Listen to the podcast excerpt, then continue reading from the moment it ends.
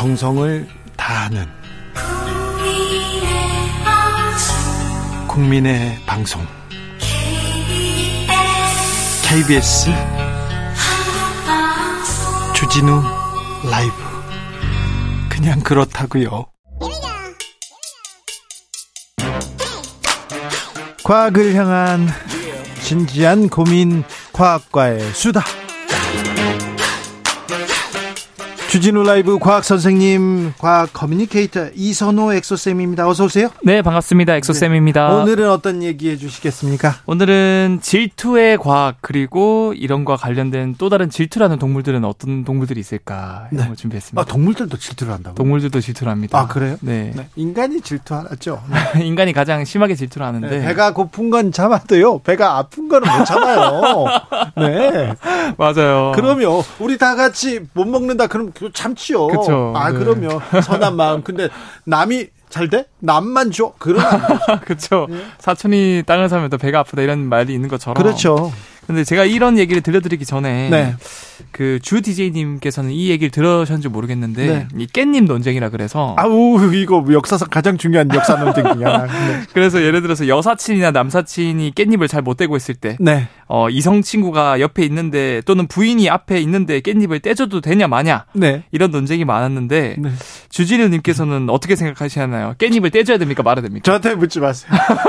전 혼나니까. 알겠습니다. 아니 근데 옆에 네. 있으면 네. 옆에 있으면 떼지고 그, 어이구 참. 저한테 묻지 마세요. 네. 노코멘트로 넘어가는 걸로 하고. 네. 근데 이게 과학자들도 이거를 나름대로 해결법을 제시했거든요. 참 과학자들 연구 잘합니다. 연구 많이 해요. 그런데요. 어, 진짜로 연인을 사랑한다면 네. 연인이 보는 앞에서 다른 이성의 깻잎은 아예 떼줄 시도조차 안 하는 게 좋다고 저는 해요. 그럴 것 같아요. 네. 저는 그럴 것 같아요. 이 누가 보고 있는데 다른 사람 이거는 아닌 것 같아요. 그렇죠. 이게 사실 이런 거 떼주는 것 자체가 상대방으로부터 질투라는 감정을 유발할 가능성이 있는데 중요한 건 이 질투라는 아니 가- 근데 또 이렇게 얘기하잖아요. 그러면 네. 그러면 내 보는 앞에서는 안 떼주고 안 보이는 데서는 떼준다는 거 아니야? 이런 식으로 얘기하면 또 할 말이 없어요. 무섭거든요. 어, 저는 나름 과학적인 입장에서 네, 안 보- 어떠십니까? 안 보일 때는 떼줘도 될 것 같다. 아 그렇죠. 과학적이다. 네. 그 왜, 왜, 왜냐면 과학적이네요. 제가 보일 때 떼주지 말라는 이유가 네. 이 질투라는 감정이 들면은 네. 신기하게도 이때 과학자들이 MRI 같은 걸 찍어봤는데 그랬더니요. 어, 뇌의 특정 부위가 활성화되는 걸 포착했다고 합니다. 네. 근데 이 부위는 배측 전방 대상 폐질이라는 부위인데 이 부위는 보통 우리가 고통을 느낄 때 활성화되는 부위거든요. 아, 고통스럽죠. 질투. 고통스럽죠. 네, 그러니까 뭔가 어, 저 사람이 나를 안 좋아하고 옆 사람한테 잘해준다고 생각해봐. 그쵸, 네. 이거 고통스럽죠. 고통. 이게 우리가 보통 고통은 물리적인 통증을 느낄 때 어, 활성화되는 부위인데 네. 이 질투는 사실 물리적으로 우리가 뭐 회초리를 맞는 것도 아닌데 네. 이 질투라는 감정, 감정이 생겼을 때는 진짜 우리가 고통을 느끼는 부위랑 똑같은 부위가 활성화되면서 결국 이 질투라는 깻잎을 떼주는 행위 자체가 사랑하는 사람을 고통스럽게 만드는 행위라고 볼 수 있는 거죠. 아우, 네. 앞에서 질투 유발, 아우, 고통스럽죠. 네. 그리고 여기서 추가적으로 실험을 한 게이 고통을 느끼는 배측 전방 대상 피질이 가장 활성화될 때가 언제인지 아십니까? 언제요? 바로 자기가 전문 분야라고 생각했는데 어. 그 분야에 자기보다 더 잘하는 또는 두각을 잘하는 누군가 나타냈을 때 아우, 이거는 또 참기 힘들죠. 맞아요. 질투가 부글부글 끓으면서 네. 이 피질 부위가 가장 크게 활성화됐다 그러고요. 아, 그러네요.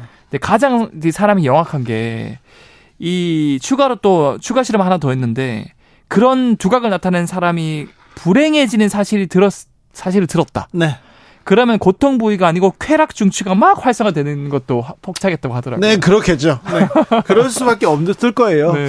아, 그런데 그럴 만도 해요. 네. 사랑하는 사람이 내가 아니고 다른 사람한테 한다. 어, 그럼 얼마나 고통스럽겠어요. 그쵸, 네. 근데 그 사람이 잘못됐다. 아이고, 네. 그럴, 만하네요. 네. 그런데 동물 질투한다는 건좀 아, 놀랍네요. 네, 재밌죠. 왜? 그래서 동물도 질투를 할 수 있는데, 어, 예를 들어서 제가 그, 그 다른 동물들의 뇌부위 활성화도 봤더니 역시나 비슷한 부위가 활성화되면서 비슷해요? 네, 질투를 느끼는 상황에서는 고통을 느낀다. 네. 예를 들어서 벨루가라는 그 돌고래가 있거든요. 돌고래 있죠. 이 벨루가가 어떤 남자 사육사가 이 벨루가를 너무 잘 보살펴주고 이렇게 키우다 보니까 네. 이 벨루가가 수컷 이제 암컷 벨루가였는데 남자 사육사한테 사랑에 빠지게 된 거예요. 남자 사육사를 사랑해. 종을 초월해서. 어, 그러니까 나는 남 사람인 줄 아는 거죠. 그 그렇죠, 사람. 그렇죠, 그, 그 돌고래가. 네. 그렇죠. 그리고 그래서 이제 수컷 벨루가한테 관심이 없고 어. 오직 이 인간 남자 사육사만 졸졸 따라다니고 아 그래요? 아예 다른 또 남자 사육사한테 관심이 없고요. 오 그래요?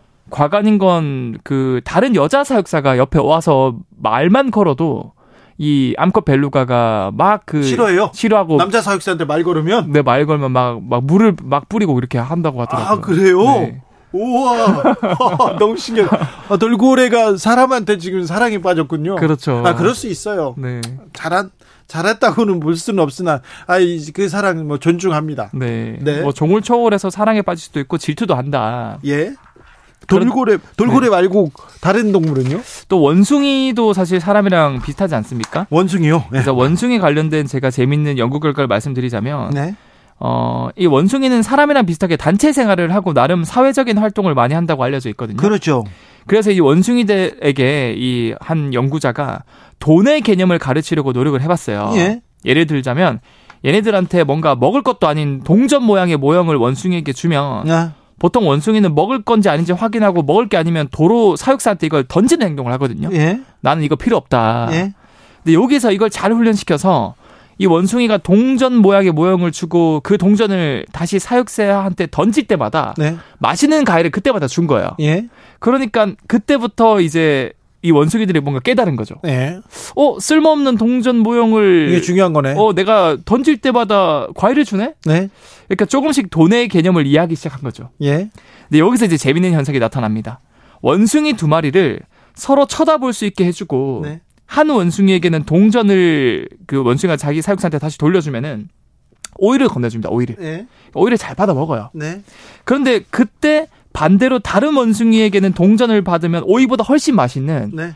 포도를 건네주는 실험을 해봤거든요. 네. 원래 옆에 원숭이가 포도를 받기 전까지만 해도 오이를 주면 잘 받아 먹었던 원숭이가 예.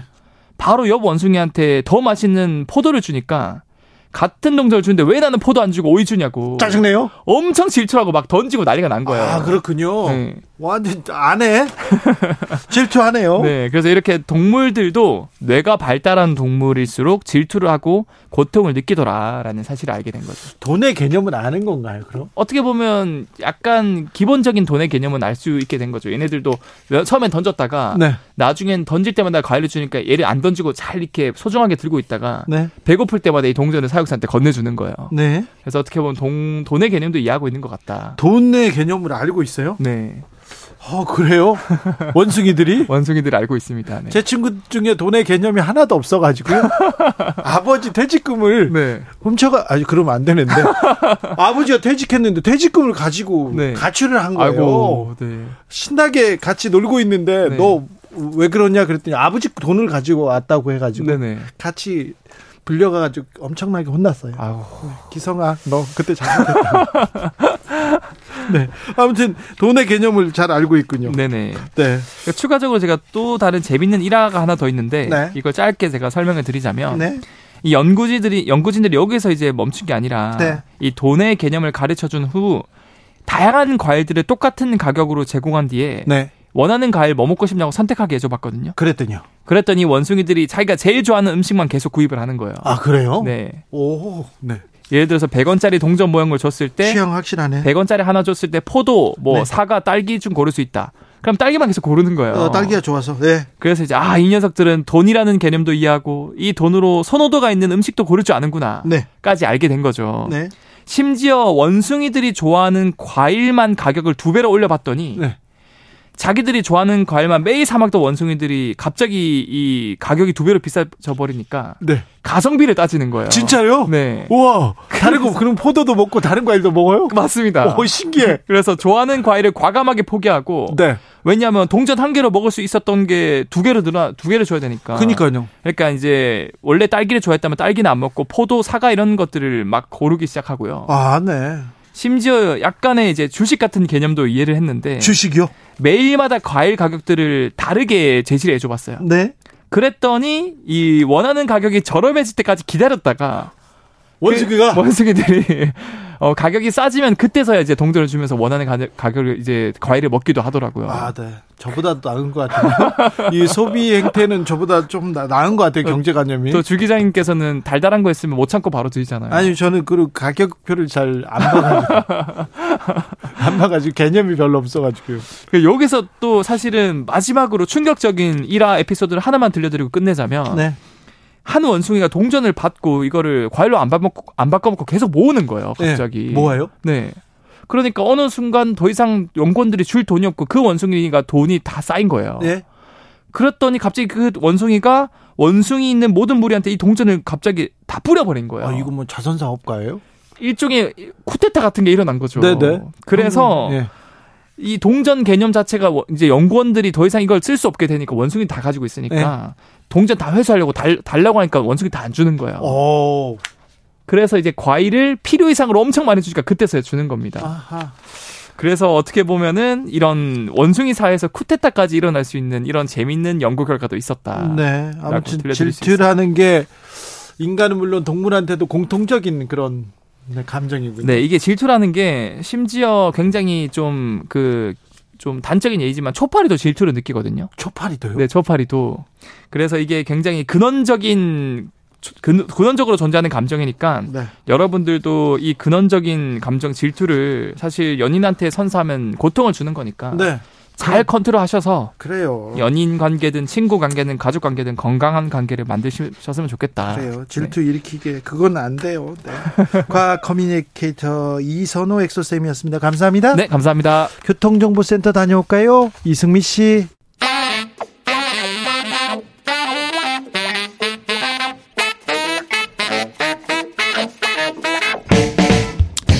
세계는 넓고 이슈는 많다. 우리의 시야를 국제적으로 넓혀 보겠습니다. 국내 뉴스, 국제 이슈 다 덤벼라. 지금은 글로벌 시대. 국제적 토크의 세계로 들어가 보겠습니다. 군사 외교 안보 전문가 김종대 전 의원, 안녕하십니까. 세계적인 평론 스케일 임상훈 인문결 연구소장 어서 오세요. 안녕하십니까. 네. 외교 안보 컨트롤 타워가 바뀌었어요. 어, 제가 깜짝 놀랐어요. 네.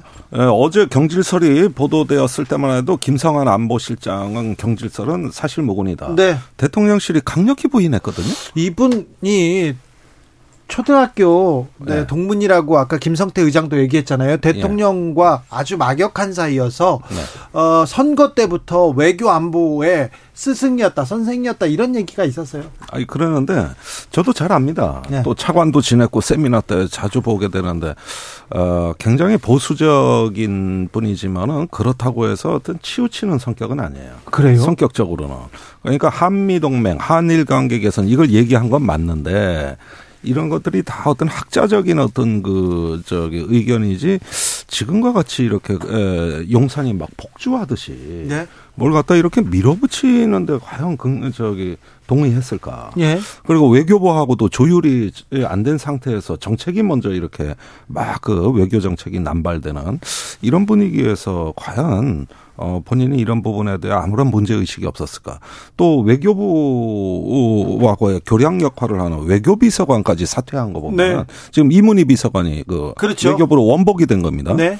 이런 걸 보게 되면은 이게 부처와 어떤 이 집권 세력 내 공론을 모아 의견을 통일해 가지고 이렇게 새로운 외교 정책의 프레임을 짜는 것이 아니라 네. 그냥 말 한마디로 쑥쑥 밀어붙이는 이런 어떤 행태가 계속 반복되다 보니까 지금 그러면 불협화음이 생긴 거 아닌가. 불협화음 얘기했는데 그러면 외교 안보 라인은 김성환, 김태호 투탑 체제다 얘기했는데 김태호 1차장이 더 힘을 갖고 있다 이렇게 봐야 됩니까? 두 가지 점을 일단 말씀드리겠습니다. 일단 NSC 사무처장을 김태효 안보실 1차장이 겸임하고 있습니다. 예.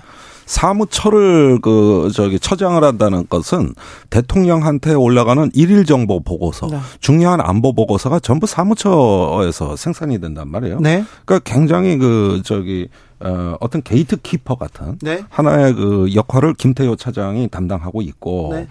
어 또 한 가지는 그 한일 관계에 대한 굉장히 어떤 급진적 어 개선론자입니다. 네. 아, 그러다 보니까 아무래도 그 조금 어떤 힘의 중심이 혹시라도 김태효 차장 쪽으로 좀 쏠린 거 아닌가 이런 관측이 충분히 나올 수가 있고요. 그 다음에 이번에 한일 관계 개선의 어떤 전 과정에서도 사실상 김태효 차장의 어떤 역할이 좀 돋보입니다. 그렇다 보면은 주로 지난 뉴욕 참사 시절을 회고해 보면은 그 당시엔 한미 관계는 주로 김성한 안보실장, 한일 관계는 주로 김태효 차장 이렇게 역할 분담이 돼 있었거든요. 예. 그런 시스템으로 오다 가 최근에 김성한 안보실장이 미국 가서 그 국빈 방문 윤석열 대통령 네. 국빈 방문을 합의했잖아요. 이렇게 되니까 지금은 상식적으로 얘기하면 한우리 두 쪽라도 지금 교체하면 안 됩니다. 한미 정상회담을 합의해 온 그렇죠. 안보실장이 있는데 네. 이렇게 되면 미국이 당황하는 거예요. 외교비서관을 어? 지금 외교안보실장, 국가안보실장을 지금 예. 아니 미국이 당황하는 거예요. 얼마 전까지 와서 정상회담 합의해놓고 정상회담 열릴라 그러니까 어 그 실무 파트너를 갖다가 경질한다? 아니 정상회담 끝나고 하면 안 됩니까? 아니 근데 주요 문화 행사에 대한 보고 누락, 블랙핑크 공연 보- 보고 누락이라고 얘기하던데 언론에서는 예. 어찌 보십니까? 아, 황당하게 생각합니다 저는. 아니요. 도대체 뭐 해괴하다, 황당하다 해도 표현이 부족해요. 어? 이걸로는 아니고요. 아니 레이디 가가하고 블랙핑크하고 공연 열면 좋지만 무슨 국빈 만찬에 그런 공연이 열립니까? 아니 난 보다 보다 그런 얘기는 들어본 적이 없어요. 근데 질 바이든 저 여사가 원한다고 하잖아요. 아니, 글쎄, 그러면은- 보냈다는 거 아닙니까? 그러면은 여기 counter partner는 김건희 여사 아닙니까? 그렇게 따지면 외교 라인하고는 좀 의견이 다를 수도 임상훈 있죠. 소장님 어떻게 보십니까? 글쎄 뭐 전반적으로 그러니까 지금 그, 그 정책 라인이 뭐 어떻게 구성이 되고 어떻게 그 합의가 되고 이런 것 어떤 그 뭐가 보이지를 않아요. 그러니까 뭐라고 그 내부에서 무슨 문제가 생겨서 어떻게 되는 건지를 잘알 수는 없지만 그왜그 특히 지금 일본과 관련해서 외교적인 어떤 그 문제가 될 가능성이 굉장히 높아지는 그런 상황에서 그 미국과의 외교 라인 이런 것들도 지금 그럼 그 지금 금이 갈 수도 있다는 그런 상황이 되고 있는 건데 어 심히 걱정이 됩니다. 그 외교는 사실 그 대부분의 우리가 역사도 있고 이런 선진 국가 같은 경우에는 저 정권이 교체가 돼도 크게 그 외교 손상이 라인은 그대로 갈 때도 그렇죠. 있어요. 손, 손상이 되지 않아야 되는 것이 사실은 그 외교 원칙인데 이 그 특히 이제 우리나라 같은 경우에 이게 너무 그- 그 외교 정책 같은 경우도 급변하는 그런 경향이 있는데 이번 정권 들어서도 너무 이제 그런 경향이 있는데 거기다가 이제 이런 기본적인 원칙 같은 것들도 잘그안 보이는 이런 것 때문에 굉장히 많이 우려스럽죠. 알겠습니다. 아니 그리고 한 가지 더 지적할 거는 작년 8월에 어, 국가안보실의 신인호 이 차장도 석연치 않은 이유로 경질됐어요. 본인은 건강상 이유로 사표를 냈다 그러는데 아니죠. 믿는 사람이 없어요. 네. 그러면 벌써 안보실에서 계속 일어난 일이 이게 어쩌다 한 번 일어나는 게 아니라 집권한 지 1년도 안 돼 가지고 실장, 차장, 외교비서관, 그다음에 의전비서관 여기도 외교관이에요. 그러면은 지금 이게 이렇게 어떤 주요 지휘자들이 대규모로 차례차례 나갔다? 그것도 순차적으로? 아니 이게 그렇게 되면은 분명히 이거는 제가 보기엔 용산하고 외교부 이 부처 간의 교량 역할을 담당해야 되는 컨트롤 타워 기능에서 문제가 생겼다는 거예요. 네. 그러니까 이게 어떻게 보면 하나의 정책이 의견 수렴하는 기능이 대단히 문제가 있는 것 같아요. 알겠습니다. 이거는 이제 나중에 탈이 난다 이겁니다. 이러다가. 아무튼 문제 아, 윤석열 대통령이 그 친분을 좀 중시한다고 하지요. 사람을 쓸 때 그런데 대강 초등학교 동기고 50년직이었던 외교안보 교사 아, 김성환 실장을 음, 김성환 실장이 사퇴하고 그 자리는 조태영 주미대사로 이렇게 어, 채우기로 했습니다. 이분이 빠지고 나서 김성환 실장이 빠지고 나서는 김태효 이분은 어, 아크로비스타 서초동 아크로비스타의 주민이라고 했죠. 그래서 가까웠다는데 이분한테 김태효 아, 일 차장한테 힘이 급격히 쏠리네요. 예, 저기 지금 한일 정상회담 이후로 김태효 안보실 차장에 대한 어떤 그 독주 체제가 저는 본격화됐다고 보는데요. 저는요, 그런데 일본이 바로 한일 정상회담 2주 만에 뒤통수를 팍 때렸잖아요. 교과서로. 네. 독도 문제로. 그리고 또 강제 동원해서 강제 빠지는 이런 문제로 이렇게. 그래서 잘못했다. 잘못했다. 이것 때문에 아니 그런데 제가 중요한 얘기 할 때는 마저 들으시고 다음 질문으로 넘어가셔야지. 아 이거 좀 아, 그 독주 체제라는 거 그 대단히 중요한 발언이었는데. 알았어요. 이거 이걸로 이- 그 자연스럽게 네, 넘어가려고 네, 그래서. 하여간 더이 하세요. 더 하세요. 예. 자, 독주. 저기 독주. 한일 그 정상회담에서 합의된 게 한일 안보 경제 그 대화가 앞으로 진행되는데 그걸 NSC 사무처 네. 주관으로 하기로 했어요. 그러면 당연히 단장이 김태효 안보실 차장이 되는 겁니다. 그렇죠. 사무처장이 되니까. 네. 근데 NSC에 무슨 경제 전문가가 있습니까? 안보 전문가, 외교 전문가, 정보기관 사람들이죠. 근데 거기서 앞으로 경제 협력까지도 거기서 이제 주도하게 된다면은 경 안보와 경제가 다 1인에게 집중되는 거예요. 김태효 예, 차장한테. 그런 면에서 독주 체제라 이겁니다. 네. 예, 요걸 말씀드리고 교과서 얘기 물어보신 거예요. 교과서 얘기는 임 소장님이 하세요. 그럼. 네.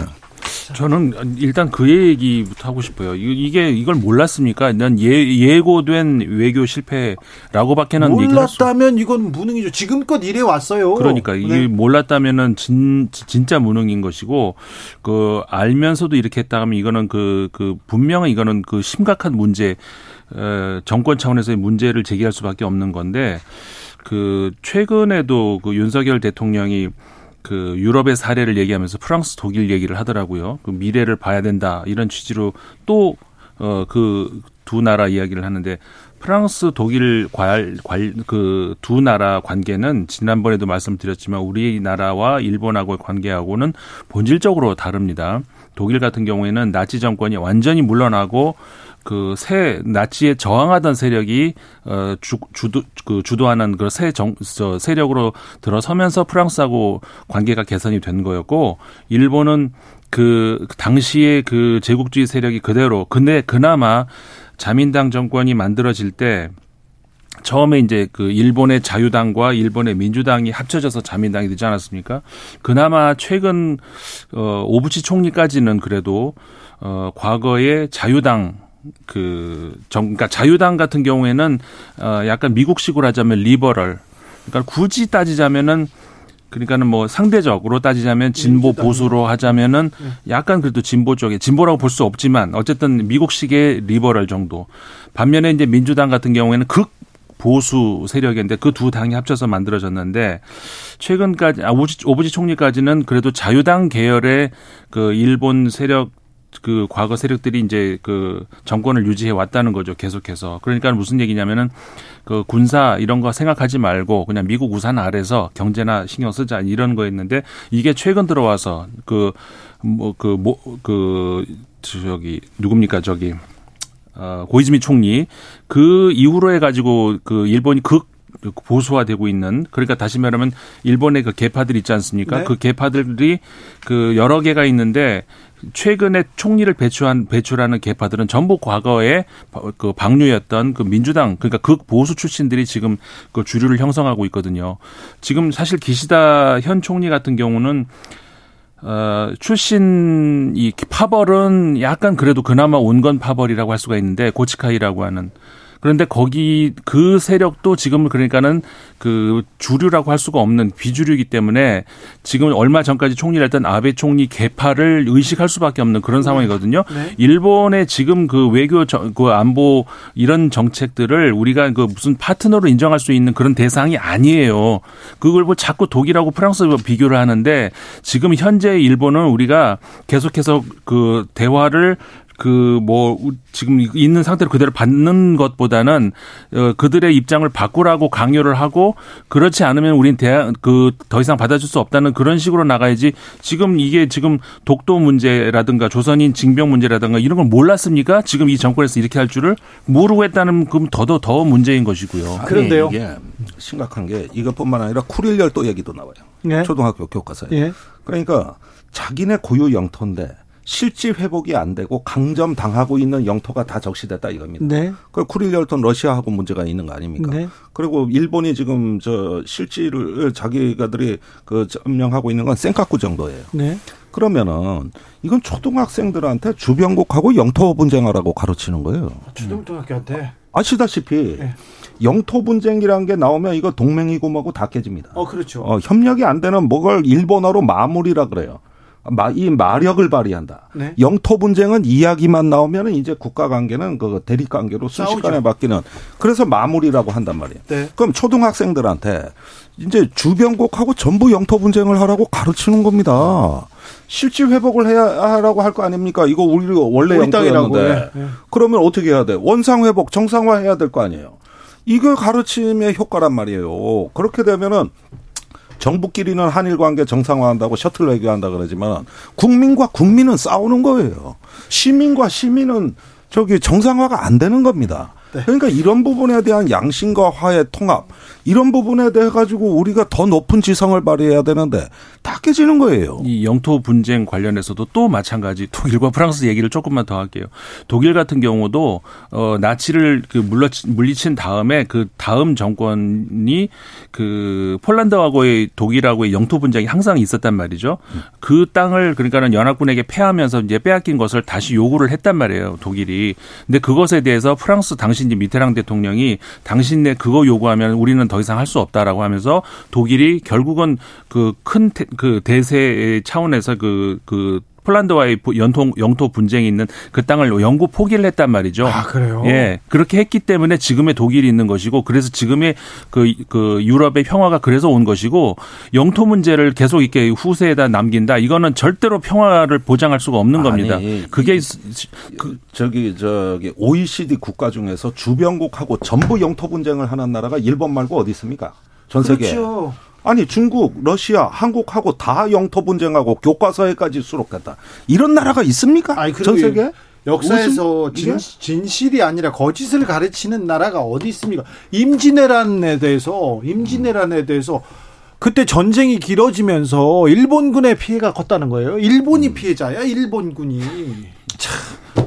아, 참. 당군 이래 최대 희생된 그 사건이 임진왜란입니다. 아니 근데 이 역사가 이런데 진실이 이런데 일본을 신뢰하자고 하고 일본을 손잡고 동반자라고 계속 얘기하는 정부한테 불만이 생길 수밖에 없지요. 아니, 과거 같으면 엄청난 문제인데 이 점점 우리가 우리 면역이 돼가는 것 같아요. 이건 탄핵감이에요. 과거 같으면. 이게 정치적으로 이 사안을 바라봐서 그런 것 같아요. 예. 외교 안보, 이게 미래 이렇게 얘기하는데 음. 정치적으로 정치적으로 이 사안을 이해해서 그런 것 같습니다. 네. 아, 탄핵이라는 얘기는 매우 좀 매우 심각한 단어여서 네 과거 소장, 같으면 네. 임상훈 소장이 과거에는 이런 일이 탄핵으로 갈 수도 있었다는 개인 의견을 말씀드린 겁니다. 요것도 물어볼게요. 네. 저 아, 우리가 핵무장 핵무장 얘기를 이렇게 막 주장하는 정치인들 있잖아요. 네. 근데 일본이 가장 좋아할 것 같아요. 아, 일본에 그런 주장 비슷한 주장 많아요. 핵공유론자. 예. 어 그리고 아베 총리는 미국의 전술에 갖다 놔야 된다 그랬어요. 그러니까요. 이 얘기가 지금 우리 핵무장 주장이 어디서 들었나? 일본 극우에서 하던 얘기예요. 아 그런데 거기는 무장까지는 안 갔습니다. 어떤 면에서 이게 소통이 되냐면은 미국의 핵 정책을 변경시키겠다는 데서는 한 일의 보수가 일치합니다.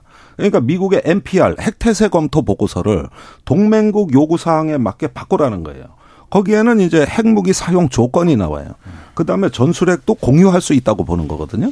이렇게 바이든 정부에 압력을 넣는 거는 적어도 한일 간의 우유파 보수 어, 정치인들은 거의 의견 근접이 됐다. 그런 면에서 이번에 윤석열 대통령도 이런 동향들 다 보면서 얘기할 겁니다. 아, 그 그러니까 더 우려스러워요. 일본의 핵무장이라 이거 그러면 동아시아의 안전판이 깨지는 건데요. 자, 루브르 박물관 노동자들도 파업에 나섰더라고요. 저 연금 개혁 반대 시위는 계속됩니까 프랑스에서? 예, 그 정부도 그렇지만 국민도 마찬가지로 퇴로 없는 좀 전쟁이 시작된 것 같아요. 네. 근데 이거는 그러니까 연금을 뭐 얼마큼 늘린다 안 늘린다 뭐 이거에 집 많이 집중이 돼 있는 것 같은데 사실은 그 미, 저 마크롱 대통령의 불통 이게 여기에 이제 국민들이 화가 나 있는 거거든요. 그러니까 하원 패스 패싱하고 그냥 법 통과시켰고 그런 것에 대해서 국민들이 이제 화가 나서 그러는 것이고 국민들이 많이 화났어요. 마크롱 대통령이 뭘 입든 그리고 또 그 여사님이 뭘 입든 아, 프랑스 사람들은 되게 존중해주거든요. 그런 거 신경 안 네, 써요. 비싼 거 입고 뭐 그럼 어유 좋은 거 입어야지 그렇게 하고 패션 존중해 주는데 시계 비싼 거 찼다고 뭐라고 하더라고요. 어. 최근에 그, 그, 대통령이 담화하러 이제 네. 나왔는데 처음에 차고 있던 시계가 좀 있다가 없어졌어요. 예. 이게 무슨 일인가 그러니까 대통령이 탁, 탁자 밑으로 손을 이렇게 해가지고 시계를 풀러낸 거예요. 네. 아. 근데 그 시계가 상당히 비싸다는 거죠. 예전 프랑스 사람들 그런 거 문제 삼지 않거든요. 원래- 근데 원래- 이제는 지금 꼴배기 싫대요. 예. 그러니까 대통령이 과거에도 이제 그런 연금 개혁 이야기를 하면서 지난 일기 때 그런 얘기를 했었거든. 나도 대통령 연금 안 받겠다 얘기를 했는데 그게 지금 더 염장 지르는 소리거든요. 너는 부자잖아. 그러니까 대통령 부자니까 그걸 안 받아도 돼요. 그뭐잘살수 있는데 연금을 안 받겠다니 그러면 나도 안 받더니 너희들도 받지 말란 얘기예요. 뭐뭐 어쩌란 얘기예요. 아니 그런데 연금 개혁. 근데 계속 외치는 것은 우리 더 일하기 싫다 이 얘기잖아요. 그 정년 정년 연장 반대하는 거 아닙니까? 네, 그렇죠. 그런데 정년 연장을 그 프랑스 같은 경우에는 그 어느 선진국보다 에 비해서도 잘 돼 있는 나라거든요. 네. 근데 이제 그 프랑스 같은 경우에는 문, 국민들이 문제를 삼는 것은 사실 그 청년 실업을 그, 그 이제 저 80년대 이후로 점점 높아지면서 이거를 대책, 어, 어떻게 해야 되느냐를 그 문제를 놓고 연금 그 적, 수령 연령을 올렸다 내렸다 계속 왔다 갔다 했거든요. 그러니까 이거는 좌파니 우파니 이런 문제가 아니라 정책적인 차원, 판단이었었어요. 지금까지 계속. 네. 근데 지금 국민들이 문제는 그 국민들도 어떻게든 뭐 문제가 있으면 고쳐야 된다는 건 알아요. 그런데 그 불공평이라는 거, 어, 예를 들어서 그 지난번에도 말씀을 드렸습니다만 부유세는 계속 그 줄이고 있거든요. 거기에 대한 그 부족 세순, 그 세순, 세순을 어디서 메꾸느냐 이 문제를 정부, 이거 문서에, 나, 문서에 나와 있거든요. 그대로. 이거는 연금 개혁으로 이제 메꾸자는 그런 식으로 그렇게 추진하고 있다는 거. 왜 그거를 우리가 뒤집어 쓰냐라는 것이 이제 국민들의 불만인 것이고 지금 그 2024년 내년이죠. 그 파리 올림픽 열리지 않습니까? 하계 네. 올림픽. 어 그때 즈음에가 맞춰 가지고 지금 뭐 이렇게 한다 하면서 이제 그 파리에 굉장히 그 개선을 많이 하고 있는데 돈이 천문학적인 돈이 들어가요. 네. 세느강에서 세- 수영할 수 있게 만든다는 건데 그런 돈 메꾸자고 지금 이렇게 하는 거거든요. 소장님 시간이 다 됐어요. 네. 두 분 감사합니다. 감사합니다. 저는 내일 돌아오겠습니다. 감사합니다.